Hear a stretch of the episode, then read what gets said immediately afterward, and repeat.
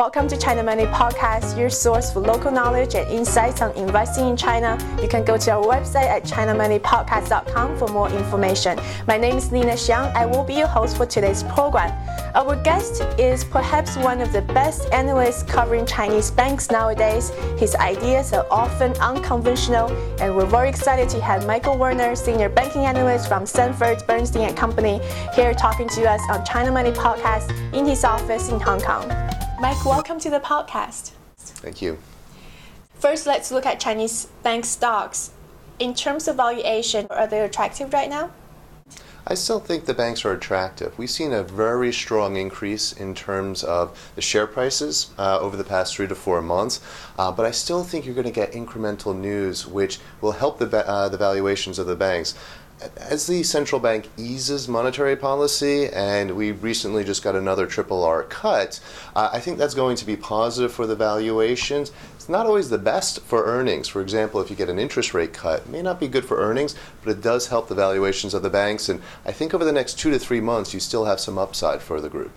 Now let's turn to the fundamentals of the banks. Many people are concerned about the bank's exposure to the property sector, to local governments, as well as shadow banking. How big a risk are these to the Chinese banks? There, there's certainly a risk for the banks. I think, however, the market has overstated the risk uh, to the banks, uh, and we really saw that last year. Towards the end of last year, uh, the market was pricing in some of these loans to go to zero in terms of valuation, which in, in, in, our view, just simply is not going to happen. Um, the bank's exposure, at least the, the listed banks that we covered, they had around 11 to 12 percent of their loan book is exposed to local government loans. Uh, and on the property side, you have another 15 percent going to residential mortgages, and maybe another 10 to 12 percent going to commercial real estate. Uh, you know, in our view, the residential mortgages are very, very safe, very low loan to values, and there's a very good track record of people repaying these loans. Um, on the LGFV side, yes, there are certainly some problems there. I think the bulk of the loans are going to end up being healthy. Uh, but there's a good 5 to 10% of the loans that I think are going to have trouble repaying. But that's a couple of years out, and the banks I do think will have um, some time to earn up enough reserves to uh, provision against that.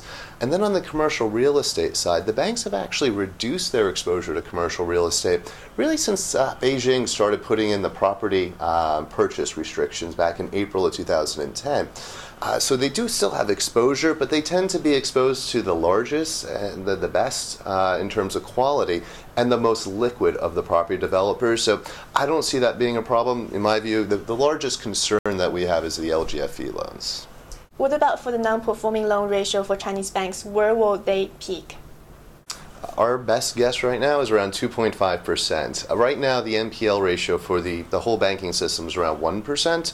Uh, and, you know, getting to 2 to 2.5% over the next couple of years is, is actually going to be in line with what we've seen in other uh, countries that experienced slowdowns. And you know, we think China's economic growth will slow from the 9 to 10% that it's been enjoying over the past couple of years, down to 7 to 8% at the bottom of the cycle, which we think will be in the second half of this year and into 2013.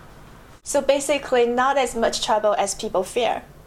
That's absolutely correct. I mean, I every banking system has its risks, has its concerns. What we've seen from China is relatively good underwriting standards. I think the Chinese banks are going to surprise people on, on how well they're provisioned, how um, what the ultimate NPL ratio will be. Some people have been forecasting 8 to 12 percent. Uh, that does not seem likely in our viewpoint. Uh, the, you know, the, the government will certainly you know, help put in place policies which will mitigate uh, these risks. Just like uh, over the past couple of years, the banks have been earning a lot of money, and what we saw is a regulator coming in place and putting in very restrictive regulations in terms of capital, in terms of provisioning. Now, on the other end, when things turn a little weaker or a little slower uh, economic growth, the regulator is going to lift some of those restrictions, and I think that counter cyclicality is actually positive for the banking sector. Thank you so much, Mike. Thanks a lot. Appreciate it, Nina. That's today's podcast. I hope you enjoyed it. If you have any questions or comments, go to our website at chinamoneypodcast.com where you can both listen and watch many other episodes with other great guests. You can also subscribe to the podcast on iTunes. Thank you so much. Until next time.